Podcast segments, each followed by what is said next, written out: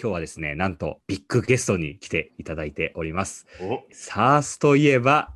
この方、えー、SARS 界のアイコン、スーパースター、前田博さんです。イエーイって自分で、なんか、自分で盛り上げてるし、俺。はい。ということで、あの、今日はですね、えー我々の投資家でもあるヒロさんにですね、ゲストとして来ていただいて、普段皆さんがまだ聞けてないようなヒロさんの本当の姿に あの迫っていきたいな。で出てくるかな。出てくるかな。まあ、ヒロさんこのまんまだからな、常に。うん、あんまり裏表ないですね。自分で言うのも。ですよね。いや、でもなんか、あの、いろいろあるんですよ。あの、社内で、ヒロさんってなんか、いつからあんな穏やかになったんですか？とか、ああ、はいはいはきっかけあったんですか？みたいな話があるんで、それはまあ、後にちょっと聞かせていただくとして、今日はですね、まず、上梨とヒロさんのなんかこう、関係性とか出会いとかの話と、あとは、多分これ聞いてる起業家の人たちって、すごいそのヒロさんから投資してほしいんだけど、どうしたら投資してくれるんだろうみたいな人が多いと思うので、まあそんな起業家目線の話。で、最後にあのヒロさんのパーソナリティ、今みたいな話ですね。人柄についてとかをちょっと深掘って聞いていきたいなと思うんですが、い。はい。えっと、まずヒロさん、あの、上梨とヒロさんとの出会いについてちょっと話してほしいんですけど、もうだいぶ昔ですね。だいぶ昔でちょっと間違えてたらすいません。で、あの、Facebook 見て、最初のやりとりいつなんだろうっていうのをちょっと探してたんですけど、で、2017年ですです、そうです。らしいですね。で、うん、えっ、と、僕の記憶が正しければ、えっ、と、諸岡さんがどっかのイベント、テックラブパークだったかな？そうです。テックラブパークの、えっ、と、発表会かピッチ会か何かで、えー、上梨のあのアイディアを、前のアイディアでね、最初のアイディアをピッチしていて、はいお、食品製造、面白いなと思って、あの、すごい渋いし、まあ、当時僕はあの、バーティカルサースっていうテーマでものすごい開拓をしてたんで、いや、この渋い領域はいいなと思って、僕から Facebook で突然連絡したのを覚えてます。であそうなんですよね。あ、うんどうぞどうぞ。いやいや、まはいあ特にあの、最初のオフィスどこだったかな？神田でしたっけ？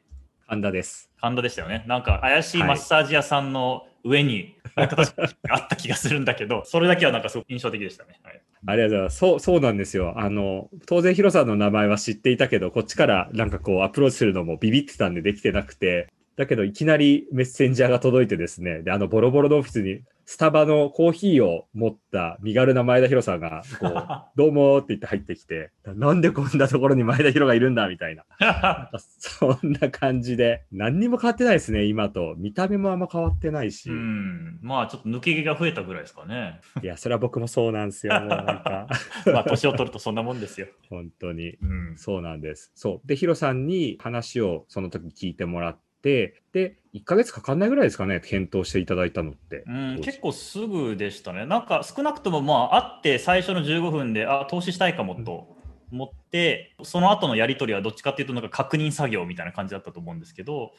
なんか結構早めに決まったと思いますね。うん、淡々と。えななんかその、当時の僕ら、まあ、うまくいってなかった時期をしが、答えが分かっちゃってるんで、そのあの後うまくあんまりいかなかったなって。だから、ななんでそのと投資を15分でしてもいいかなって思ってもらったのかって、その時のなんか印象とかってどんな感じだったんですか？いや僕結構その起業家に投資するときに、まあ、スタートアップに投資するときに一番気にしてるポイントっていうのがストーリー性というかなぜこのアイデアがいいと思ったかだったりとか、このアイデアに取り込もうと思ったのかだったりとかどういう世界観を作っていきたいかこのストーリーを結構気にしていて諸岡さんの場合は実体験から生まれてるっていうのもあったし、まあ、家業うんでかなりデスクレスワーカーと一緒にお仕事をされてたっていうのもあったのでこれってやっぱ諸岡さんにしか思いつかないアイデアなんだろうなっていうのが一つとやっぱ諸岡さんの視点があるからこそユニークなプロダクトとユニークな世界観が作れるんだろうなっていうすごくそういう印象があってで、うん結局やっぱスタートアップって特にこう01の時ってなんか優位性ってなんだろうって考えた時に熱量なんですよね。なんで誰よりも熱量を持ってその課題解決に取り組めるかどうかっていうのがもう唯一の差別化 だと思うんですよね。ま あなんで、はい。01のその上なしのそのフェーズで多分誰誰よりもこの課題解決に取り組むんだろうなっていう印象があったので、まあ、そこで結構投資するっていう意思決定ができたって感じですね。うん。なんか当時思い出したんですけど、うん。あの僕一人と、あともう一人のエンジニア、うん。まあ、元 CPO の三宅君とうん。二人だけのオフィスで、しかも売り上げもまだないし、プロダクトもまだなかったじゃないですか。うんうんなんか、あの時の紙なしとか僕らぐらいのフェーズでも、投資とかって結構、最近もされてるんですか？してる。全然していて。そうなんだ。ただ、決めやすいのと決めにくいのがありますと。で、うん。決めやすいのは、もうこの人たちにしかできないんじゃないと思う時なので、その競合があまりいないとか、競争環境が、えーあんまり激しくないとか、もう渋すぎてもう誰も入ってこないとか、なんかそういったものは決めやすいです。ただ決めづらいものは競合他社が多すぎてもう、とにかくスピード勝負ですぐに勝たないといけなくて、うん、大きく資金調達しなくてはいけなくてみたいな。そういうのは待つケースが多いかな、うん、もう少しちょっと SARS の指標を見てから決めようみたいなケースが多いですね。わ、うん、かりやすい。めちゃくちゃわかりやすい、なるほど。まあでもあれですよねヒロさん。だからといってその競合があんまり多くないぐらいこうニッチで尖りすぎちゃっても今度市場規模でそれ本当に ARR50 億100億いけるんですか？みたいな。ところに引っかかってくるわけですよね、きっとね。もちろんです。なので、そこは結構、まあ、自分の中で経営者と話しながら、この ARR100 億の作り方、もう仮説でもいいんで、なんかそこはロジックがないと、うん、もうなんかどう考えても10億しかいかないってなったら、ちょっとそれはなかなか投資は踏み切りづらいですね、本当に。うんそうっすよね。だから僕らも呪いのように、あの、ヒロさんの ARR20 億ぐらいは当然超えるでしょうというところで、MRR 月こう40万ぐらいもらうの無理じゃないとか言ってうん、あの、あったんで、そこは大事ですよね。ねですね。うんありがとうございます。で、なんか、ヒロさんずっとこう4年間見てくれてたじゃないですか、うん、僕らのことを。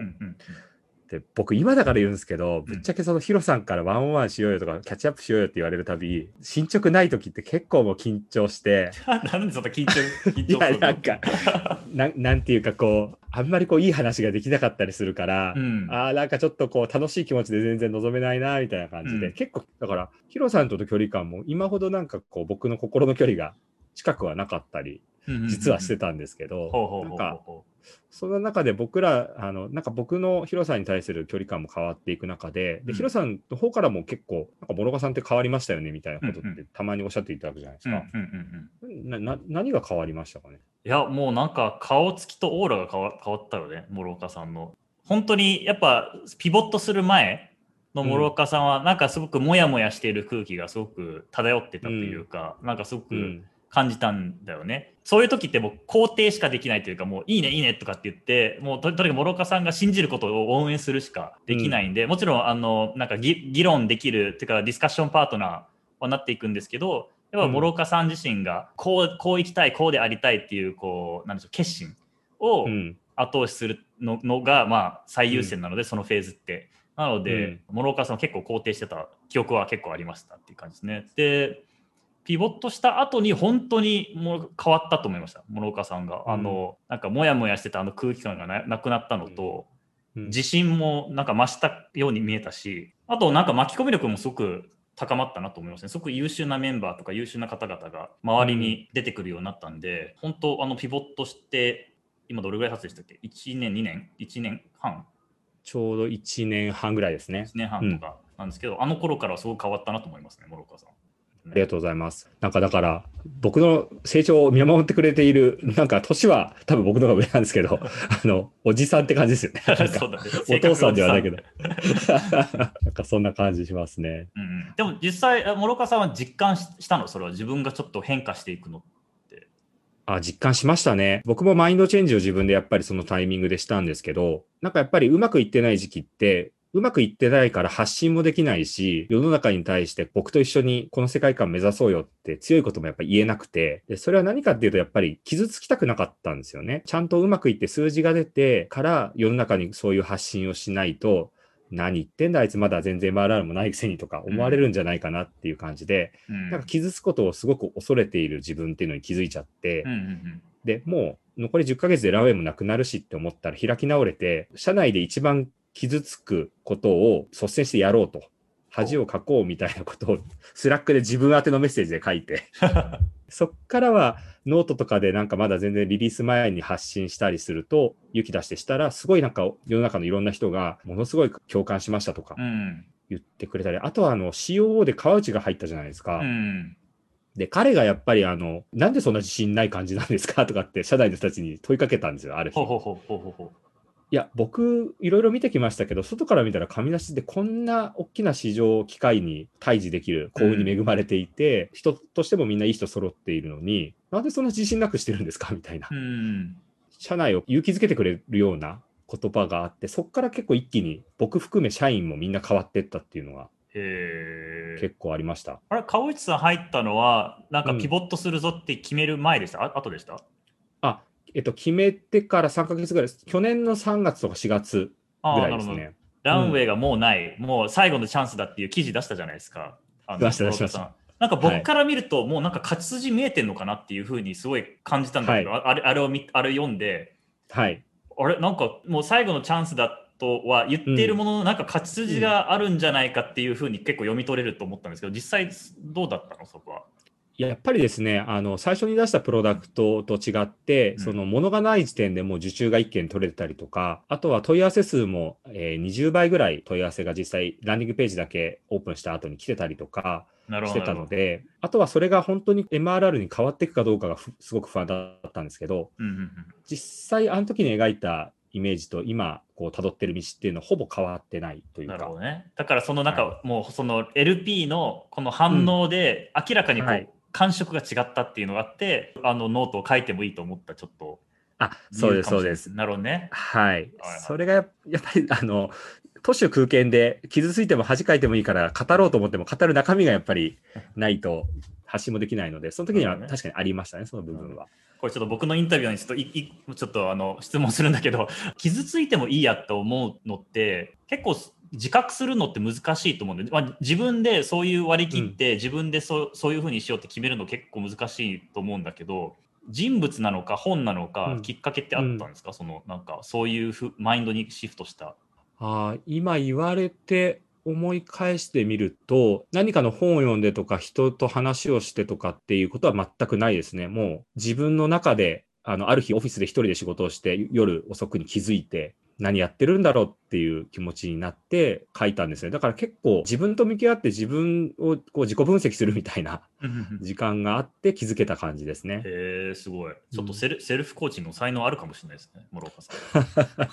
そうそうですね。なんあかー、それは一つの自分のマインドチェンジのいいタイミングでしたね。うんそれを今です言うと、恥より始めよっていう言葉があってですね、これあのほ、ワメイジングの加藤さんが日経新聞に書いたコラムの言葉なんですけど、なんかいつまでも謙遜を美徳だと考えて、なんか私はまだ早いとか、なんかこううまくいったら自分も名乗り出ようとかって思ってるのはやめなさいと。とにかく恥かいていいから末席に行って、もう末席で、えーあいつは全然ダメだとか言われながらも挑戦することがとにかく大事ですみたいなコラムを書いてたんですよ。で、まさになんかこう自分がその時にあったマインドチェンジと同じだなと思って加藤さんに、なんかクラブハウスでこれ、うちのなんかこう、謝税的に使っていいですか？みたいな。そしたらいいですよって言ってくれたんで、うん結構今、うちの営業メンバーとか、あの、もう、恥恥とか言い出して、恥より恥め、恥恥とかって言って、なんか、やりますとか言って、すごいやってますね、えーみんな。めっちゃはいいい言葉。そう、恥恥超いいっすよ。加藤さん、いいこと言うな。そう、めっちゃいいこと言っていや、ます。本当素晴らしいですよね、加藤さん。本当に。もう僕、リスペクトしかないです。本当に経営者として。あれ、ヒロさんも投資されてる投資してます。しましあのそうですよね公開していて、BNEXT2 号で投資していて、当時は実はもうなんか、基本的 SARS にしか投資しないってもう決めてたんだけど、加藤さんには例外を作ってしまったっていうのが、やば前田ヒロにサース以外で投資させた えー起業家、加藤さん。そうやばなんですよ。ちょっと例外を作ってしまって、はい。本当はやっちゃいけないんだけど、もうなんか例外を作ってしまって、もうやっぱりあの彼女のパワーと忍耐力としぶとさと、はいもう全てが素晴らしいなと思ったんで、コロナで大変な時にもいろんな発信されてて、読むたびになんかやっぱすごいなって。すごい。いや、もう頭上がらないですね。すごいですね。本当に頭上がらない。すごい。すごい。いやー、なんかそうですね。なんで、あのそんなヒロさんが惚れ込んだ 加藤さんの言葉が今、紙なしで生きてますというね、素晴らしい気づいてるという。ありがとうございます。はいあ、じゃあ逆にちょっと僕の方からまたいろいろ聞いていいですかね。戻します。いえいえ。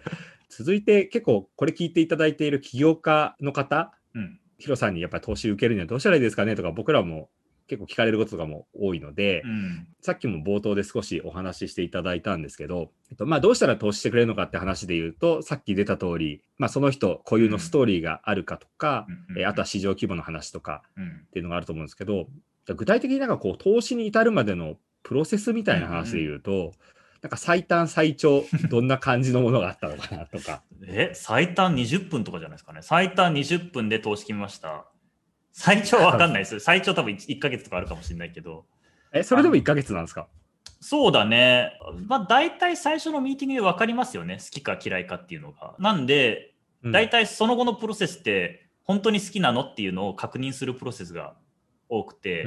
で、やっぱ好きだと思う起業家っていうのは熱量を持って課題解決をしていきたい。長期的に物事を考えているというかどんどんどんどんその人が成長していって偉大な経営者になるイメージが湧くとか、3つ目がやっぱ気にしてるポイントがお客様の解像度が高いかどうか。要するにお客様を深く理解していて、うん、お客様が日々何を悩んでるか理解していてどういったことを解決していくとお客様はよりこうハッピーになるかどうかっていうのをことごとく知ってるみたいな状態を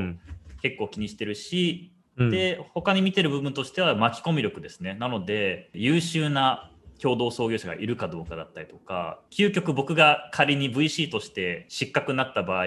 その人の会社で働きたいかどうかだったりとか。うん、あ、そのそのコメント初めて聞いたかもしれない。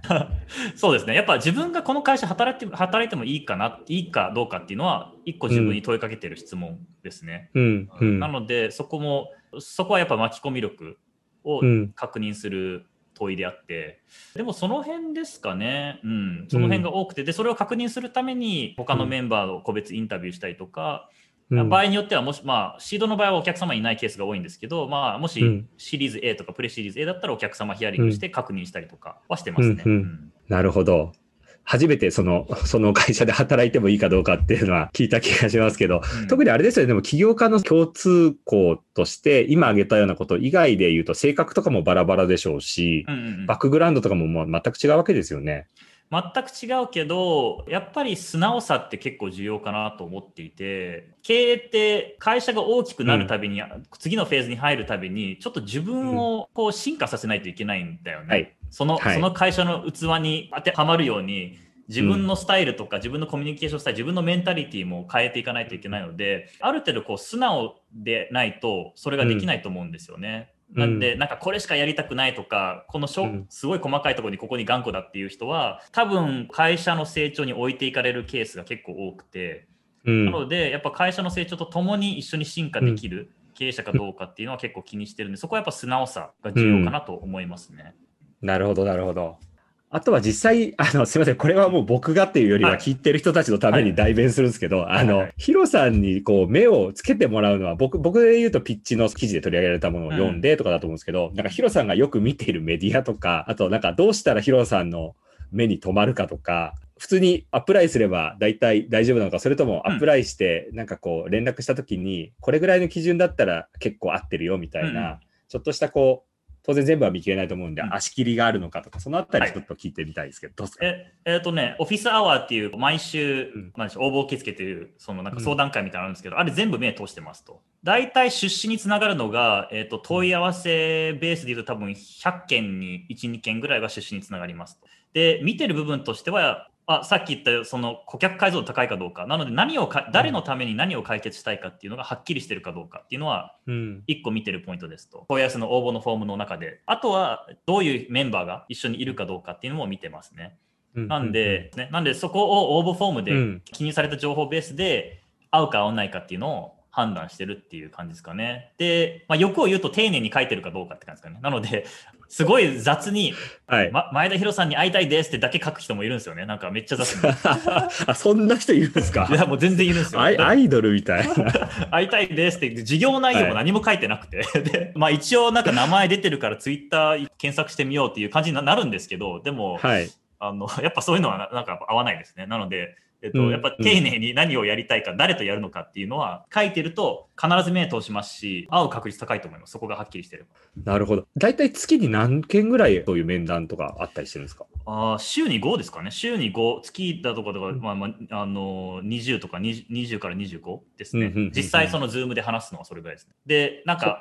まあ、メまあ、メールベースでもうもちろん落としての半分ぐらいあるので、はい、まあ多分、はい、そそうですね。だからメール、このからの問い合わせの多分通過率50%で、で、そこから次のステップに行くのが、もう本当に2、3社とかですかね、本当に。ああ、え、だって今1年間で何社ぐらいでしたけ？ど、投資されてるのって。1年間で、えっと、5社ですね。じゃあ、それで2か月に1遍ぐらい、大体投資実行してるかなぐらいの感じですね。それぐらいのペースですね。はい。うんちゃ狭くなっている。狭く、今受か、今受かる気しないな、なんか。いや、大丈夫ですよ。ま、なもうな本当に？大丈夫ですよ。5, 5年前の、4年前の諸岡さんでも全然通りますよ。あ、本当ですか、はい、ありがとうございます。あともう一個、あの、すごい聞いてみたいのが、僕がヒロさんと話した4年ぐらい前だと、バーティカルサースって、うん、まあ、食品工場やってるっていうとすごく珍しかったり、うん、まだまだ結構余白がすごくあのホリゾンタルもバーティカルも、まあ、結構あったのかなみたいな感覚があるんですけど、うん、どんどんそれが日本でも塗りつぶされつつあって、ずっと定点観測で起業家からのアイデアを見てるヒロさんが感じる事業アイデアの変化とかって感じますか？ああ、そうですね。変化まあ、やっぱりもうなんか SARS2.0 に入ってる感はすごいあるなと思ってますので、最初の SARS って情報を集約化するとか、情報を可視化するみたいな SARS が結構多かったりするんですけど、うん、まあ、最近はやっぱその自動化とか効率化とかワークフロー化するみたいのが結構出てきてますと。なので、まあ、API 連携でいろいろ自動化したりとか、AI を使っていろいろこう自動読み取りをして自動であの処理したりとかっていうものあり,、ありますしやっぱそういったこう自動という言葉を本当に使う、うん、えーと、SARS 企業は増えてるなとは思いますね。うん、なんでそこがまあ、うん、今の SARS、まあ、今 SARS2.0 なのか3.0か分かんないですけどでも、まあ、はい、あの最近出てくる SARS の傾向かなと思いますね。なるほど。ちょっとこうレイヤーが変わってるというかシンプルなものからもう少し踏み込んだものっていう、ね、ですね、まあ、まあ、まだまだこうデジタル化が進んでないところはね、まあ、まさに紙なしがね、うん、いろいろあのペーパーレス化しようとしてるんだけど、まあ、まだまだそのペーパーレス化できる余地はめちゃくちゃ多いと思っていて、一方、すでにデジタル化されている産業も結構出てきているので、やっぱりそのすでにデジタル化されている産業向けの SARS は、やっぱ自動化効率化っていうテーマが多いかなと思いますね。うんうん、なんで、そうですね、まあ、一応まだ両方とも機会はあると思うんですけど、かりました。ありがとうございます。うんで、あと、すみません、あの、起業家目線で質問が2問あってですね。はい、今、あの、シードでヒロさんにアプライしていくみたいな話は結構聞いたんですけど、うん、あの、僕もそうだったんですけど、シリーズ A のタイミングでヒロさんに、僕らだと追加出資のお願いとか、したいんだけど、なんかあんまり言い出せないみたいな時期がちょっとあってですね、うん、なんかどれぐらいの規模感とか成長率とかだったら、シリーズ A はヒロさん検討していただけるんだろうみたいなところがすごいあの当時僕気になってたんでなんかシリーズ A の時の判断基準というのはどうシードの時から変わっていくのかとかあの具体的な基準とかちょっと聞いてみたい。そうですね、えーと、シリーズ A の時の MRR って大体500万円から、まあ、多いとこ2000万円の間、うん、この間なんですよね。なので、うん、まあ、500万円超えてくると、まあ、プレシリーズ A なのか、シリーズ A のフェーズに入ってくるかなと思いますと。うんで、やっぱり一番見る部分としては、やっぱお客様満足度ですかね。なので、どれぐらいお客様がこのプロダクトが好きかどうかだったりとか、うん、どれぐらいこの会社のブランドを信用してるかどうかだったりとか、カスタマーサクセスに満足してるかどうか。まあ、この辺を結構見ていますと。うん、で、あとは、どれぐらい社長が権限以上できてるかどうかも見てます。なので、うん、社長が全ての業務を抱えてるのか、いや、ちゃんとセールスが権限以上できていてとか、プロダクトを別の人に権限以上できていてみたいな、やっぱ、うん、あの全て権限以上でできてなくていいんですけど、少なくとも1個か2個の重要なファンクションを権限以上できてるかどうかっていうのも、シリーズの絵の段階で見てます。あでも主にそこですかね。で、あとはもうシシードと変わらないですね、うん、そそのその他の部分は。あそれ以外の部分はってことですね。うん。なるほど。あ、なんか紙出しもシリーズ A をこう追加出資いただいてどうもすみません、うん、ありがとうございました。やってよかったです。あありがとう。そう言っていただけると、その後も見ていただいてるんで。で、あの時って僕らって、まあその今の基準からすると MRR は別にそんな高くない段階でこう出資をいただいたと思うんですけど、どこを僕らの場合だと特に評価していただいたんですか？あでもやっぱり組織の成長ですかね。なので、まあ、どんどんどんどん権限以上がされていってるのも見てますし、うんうん、えーと、メンバーも質も高くなっていってるのも見てますし、何よりもなんかこう、紙なしの文化がすごくいいなと思っていて、うん、みんなすごく、ね、助け合いの気持ちが強かったりとか、うんうん、すごい丁寧なやり取りをすごくしてくれてますし、あとエネ,、エネルギッシュというか、もうなんか、広報から営業からサクセスまで、もう誰と話しても、あの、そういうエネルギッシュに接してくれてるので、そこはやっぱりすごくいい、素敵だなと思って、うん、あの、神梨はすごい文化の方はすごく好きだと思いました。ああ、ありがとうございます。はい。あの文化を多分高く評価していただいてるんだろうなっていうのはすごい僕も感じたんで、で、ヒロさん、そのなんか SARS 企業において、まあ SARS 以外のビジネスだったらまた違った 2C 向けの企業だと違った文化が必要になったりっていうのもあると思うんですけど、こと SARS 企業において、そのすごく大事な組織文化とかっていうのをいくつか挙げるとしたらあったりしますか？もう一つはカスタマーサクセスを意識した文化かバリューとかはすごい重要ですと。うん、まあ当たり前の話ですけど、やっぱ SARS はもう継続率が全てなので、もう継続率が高いか低いかによっても SARS 企業のある意味事業事業としての質が決まってくるので、うん、ここがちゃんと組織全体としてカスタマーサクセスっぽいものが浸透してるかどうか、お客さん目線で考えて、カスタマーファーストで考えて、えー、お客様と寄り添ってプロダクトを作れるかどうか、この辺を全ての SARS 企業が多分バリューに入れた方がいいかなと思ってますと。2つ目は、ザモデルって、まあ、マーケからカスタマーサクセスまでいろんなファンクションがあるので、やっぱその部署間連携ってすごい重要なんですよね。はい。なんで認識のズレをなくすとか、えー、助け合いをするとか、連携を高めるみたいな、うん、まあ、この辺の当事者意識を持った連携したくなるような文化とかバリューっていうのも、ものすごい SARS には重要かなと思ってますと。じゃないと、うん、あいつのせいだ、こいつのせいだみたいな感じで、どんどんどんどんこう悪い 悪い連鎖が、はい、あの企業内で生まれるので、えーと、それはあの短期的には大丈夫かもしれないですけど、長期的にはいつか破綻するので、うん、そこは2つ目重要かなと思ってます。で、3つ目はやっぱプロダクトに、そのエンジニアが共感できるカルチャーがあるかどうか。うん、やっぱり、うん、もう SARS の優位性ってもう本当に優位性の一つってもプロダクトの質なんですよね。間違いないです。はい。なんで、誰よりもいいプロダクトを作れるかどうか。なので、うん、やっぱそこはエンジニア質だったりとか、エンジニアがたくさん巻き込まれるような文化とかストーリーがあるかどうかっていうのはすごく重要ですね。いや、だから、あの、サース、やっぱ人がすごく必要じゃないですか。何うん、何百人とやっぱり必要になってくるんで、うん、2番目の話とかも、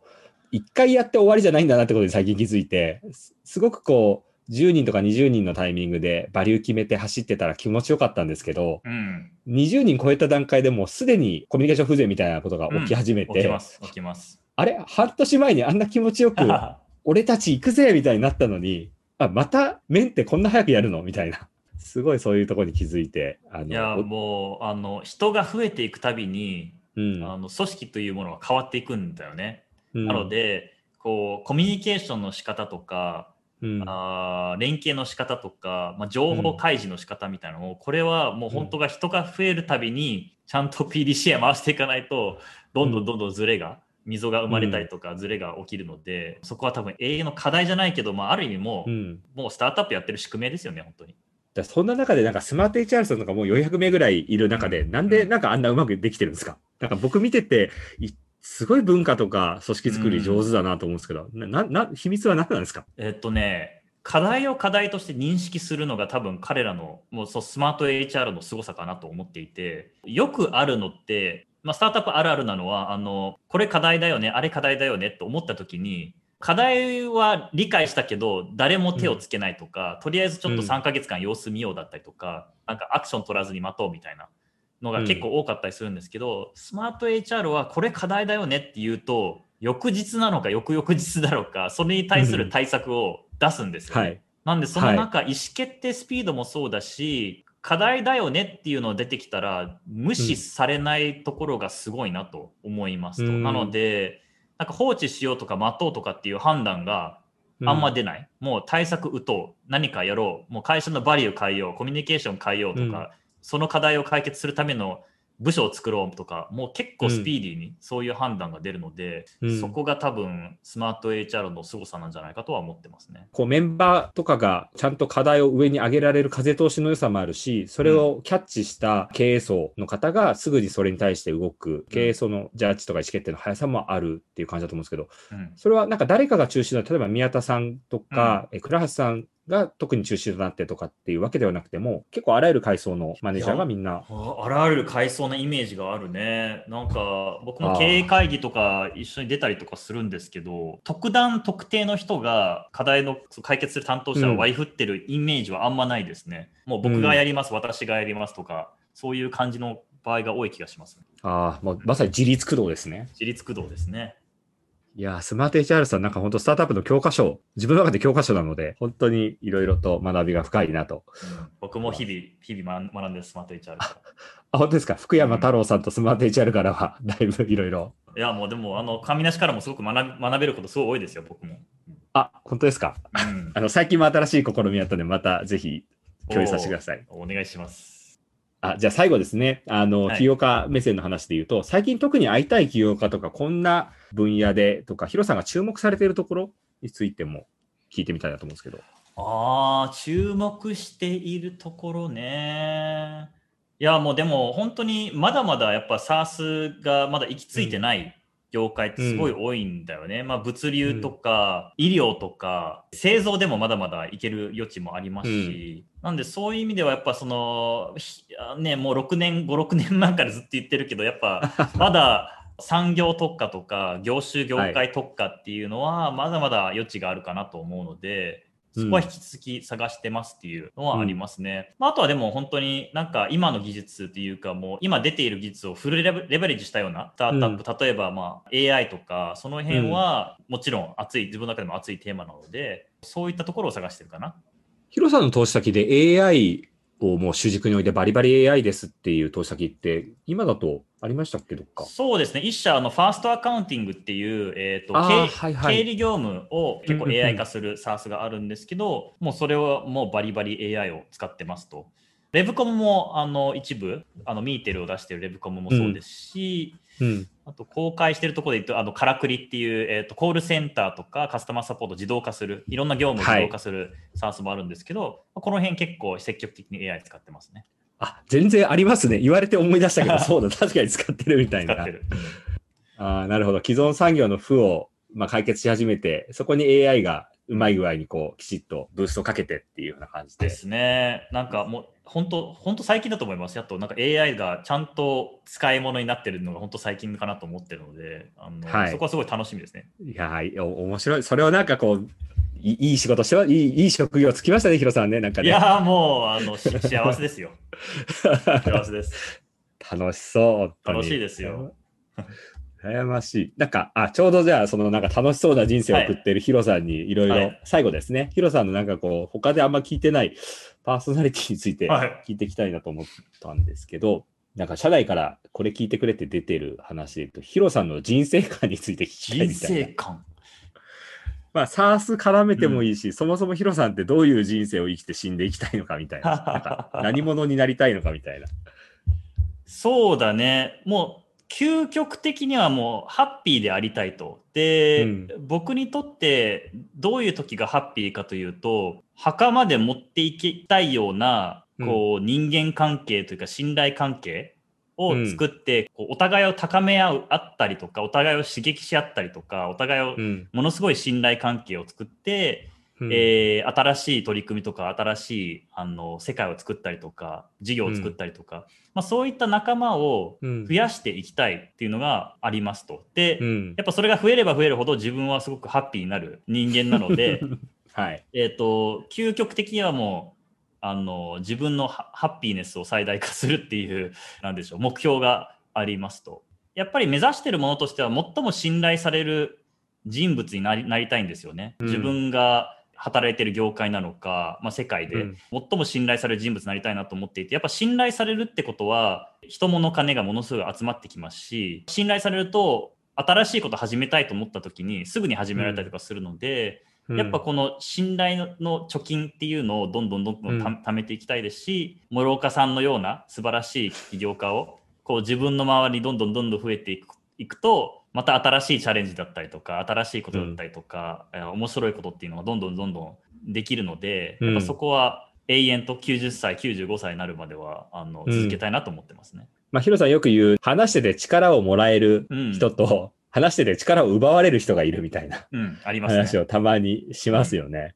ですね。やっぱりもう話していて元気になるとかエネルギーをもらうとか、やっぱそういうのがあると、ね、一日楽しいじゃないですか。そういう人ばっかしと話せる。間違いない。そうなんですよね。それが実は人生におけるすごい財産なんですよね、きっとね。うん身の回りにいる人たちがどんな人なのかっていうのは。うん、そうそう。なんで、なんか本当に僕がすごい嬉しいなと思うのが、例えば投資した経営者が自分のファンドのアドバイザーになったりとか、自分のファンドの LP になったりとか、出資者になったりとか、投資した経営者の2回目のチャレンジに投資できたりとか、うん。なんかそういう時ってめちゃくちゃ嬉しいんだよね。なんか、ああ、もうなんか、なんだろうね、いい関係性をすごく作ってきたなっていう実感があるので、ですごくポジティブなエネルギーに満たされるので、それはすごく嬉しいなと思いますね。うんなんていうんですかね、親兄弟とか親戚であれば利害関係もないし、まあ、お互いその上で信用、信頼を育んでいくっていうのはありますけど、こうビジネスでステークホルダー同士で信頼、信用を重ねていく、この関係性って、なんとなく人生においても稀有な関係性、立ち位置だし、それが終わらないのがいいですよね。続いていくっていうのはすごいいいですよね、やっぱり。うん、永遠に続けていくのはすごくいいですし、まあ永遠に続けたいですね、そういうのは。成功して、僕もヒロさんのファンドに出資してとか、やりたい、やりたいですもんね。お待ちしております。枠作っておきます。あの埋められるように頑張ります。あとはなんか、ヒロさんって、まあこれ別にヒロさんをすごい宣伝してよく言うわけではないんですが、うんうん、よくヒロさんって優しいとか、すごい、あの、なんだ、仏様のようだとか、穏やかだって言われてますけど、これマジなんですよね。本当にマジで。ななんか、はい、いや、本当にで、それが多分、なんかこう、自然体なんですよね。自然体で、あの、僕、ヒロさんでどういう人ですかって聞かれると、もう毎回、あのただただ優しいよとしか言えないんですけど、んなんか、もともとゲーマーだったじゃないですか。もともとゲーマーでしたね。そう、ゲーマーにはま、ゲームにはまって廃人になりかけたり、あとラップもすごい あの大好きだったりとか。ジェームズほどうまくないです。はい、